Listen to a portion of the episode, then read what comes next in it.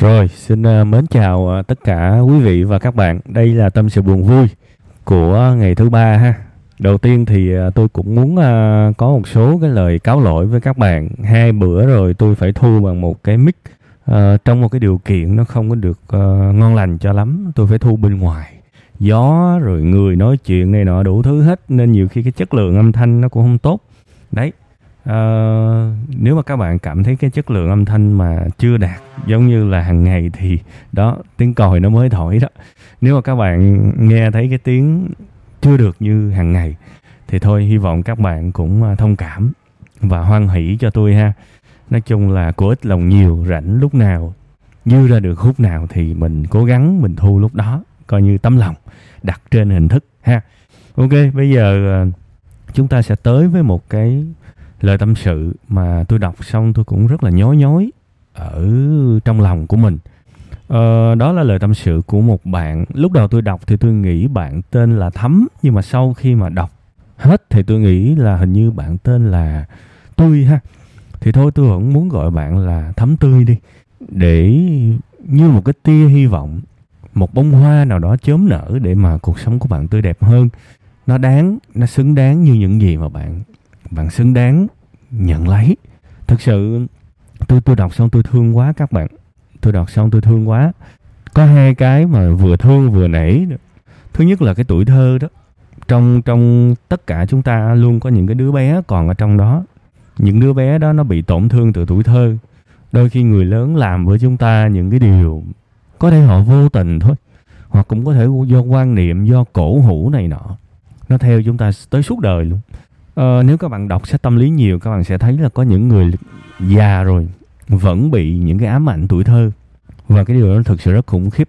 Tôi chỉ muốn nói là nếu mà tất cả những bậc cha mẹ nào bây giờ kể cả gia đình mình chưa có quá nhiều điều kiện về kinh tế này nọ có thể công việc của chúng ta quá stress này nọ thì làm ơn hãy hạn chế những cái lời nói mà gây sát thương với với con trẻ, vì có thể nó sẽ mang cái cái lời đó tới suốt đời luôn thực sự.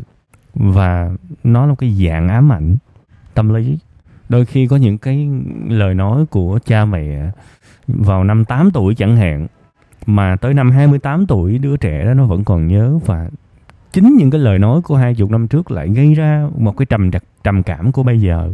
Cuộc đời nhiều khi nó nó phức tạp tới cái mức đó như vậy. Thiệt luôn á nên nên đôi khi tự tới với với con nít với con trẻ là một cái điều rất rất nên làm. Tôi nói thiệt rất rất nên làm. Tôi đọc xong cái phần này tôi thương quá.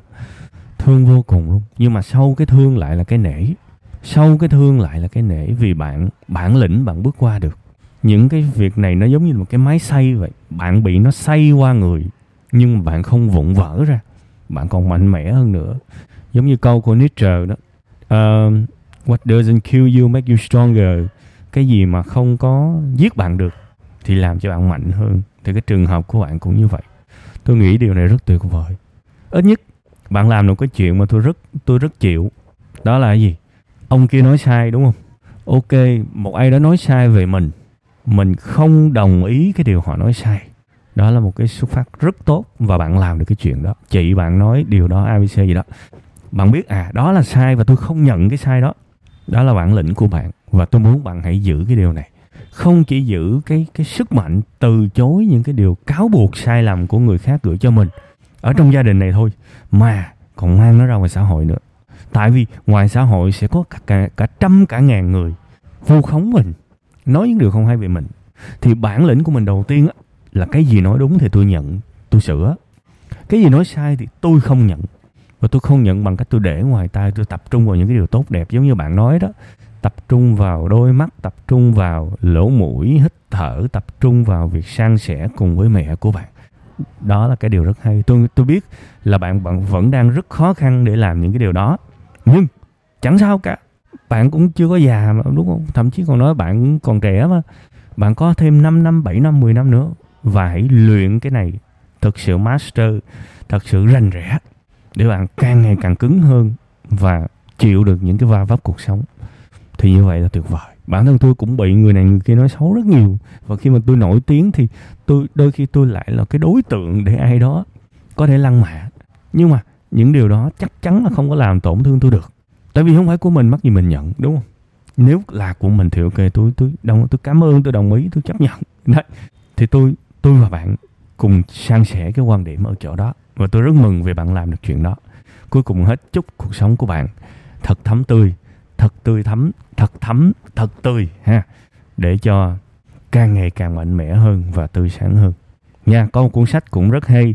Nếu mà bạn muốn uh, làm rõ những cái câu chuyện ở tuổi thơ những cái lời nói này nọ ảnh hưởng tới tâm lý của bạn á đó là một cuốn sách của một tác giả tôi rất yêu thích là tác giả đặng hoàng giang á tìm mình trong thế giới hậu tuổi thơ ha là một cuốn sách rất hay thì bạn có thể đọc ha sách của ờ, anh đặng hoàng giang thì thường là rất là trực diện và nó nó nó gây một cái cảm giác sợ hãi với những người thường thường đã trải qua cảm giác đó rồi, hơi hơi sợ hãi. Nhưng mà tôi nghĩ là cuộc sống này là sự dũng cảm, dám nhìn vào đó, dám đọc những câu chuyện của người khác, thậm chí còn kinh khủng hơn mình, biết đâu đấy sẽ mang đến một cái sự san sẻ, động viên và cảm thấy dễ chịu hơn, ha.